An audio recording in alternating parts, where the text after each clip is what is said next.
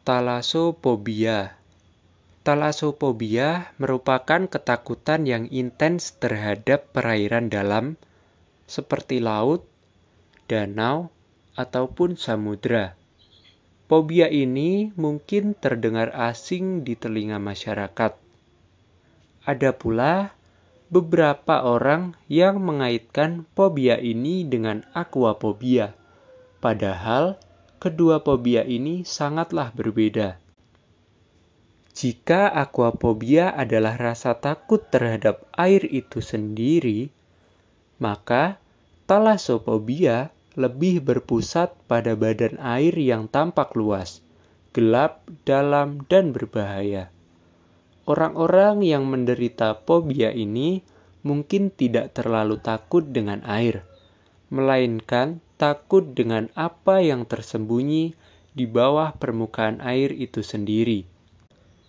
Banyak faktor yang dapat membuat seseorang terkena talasofobia, antara lain adalah yang pertama, faktor genetik.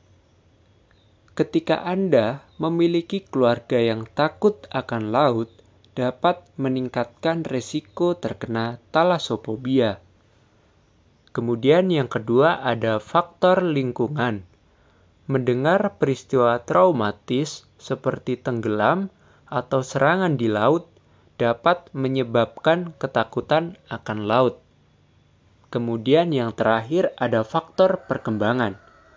Jika area respon rasa takut di otak belum berkembang dengan baik, faktor akan lebih mudah berkembang. Ketika seseorang yang mengidap talasophobia memikirkan tentang laut, mereka mungkin akan mengalami kegelisahan, merasa khawatir, sulit untuk tertidur, serangan panik dan kecemasan yang mungkin terjadi cukup sering sebagai gangguan panik. Fobia juga dapat memicu gejala kecemasan dan ketakutan fisik serta emosional. Beberapa gejala fisik umum dari talasophobia adalah yang pertama adalah pusing, kemudian sakit kepala ringan, mual, jantung berdebar kencang, napas cepat, sesak nafas, berkeringat. Sementara gejala emosional dari talasophobia adalah perasaan cemas, merasa terpisah dari situasi, memiliki perasaan bahwa sesuatu yang buruk akan segera terjadi, dan yang terakhir adalah perasaan ingin melarikan diri. Orang yang mengidap talasophobia dapat menjalani beberapa pengobatan berikut ini. Yang pertama ada terapi perilaku kognitif atau Cognitive Behavior Therapy atau CBT. Terapi perilaku kognitif atau CBT adalah salah satu jenis terapi wicara yang bertujuan untuk membantu seseorang menentang pikiran dan keyakinan yang tidak membantu untuk mengurangi kecemasan yang ditimbulkan. Dalam sesi CBT untuk talasophobia, terapis dapat membantu pengidap belajar mengidentifikasi pikiran cemas tentang laut dan memahami bagaimana pikiran itu mempengaruhi emosi, gejala fisik, dan perilaku mereka.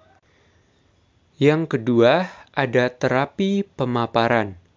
Terapi pemaparan dilakukan dengan membuat orang dengan fobia melakukan kontak dekat dengan hal-hal atau situasi yang membuat mereka takut.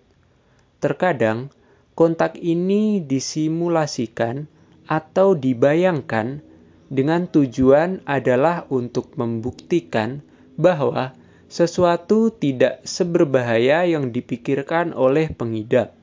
Terapis juga akan membantu pengidap menghadapi ketakutan mereka. Selanjutnya, yang ketiga, terakhir, pemberian obat-obatan.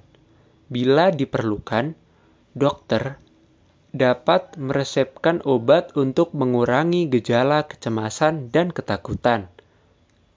Itulah informasi seputar talasophobia.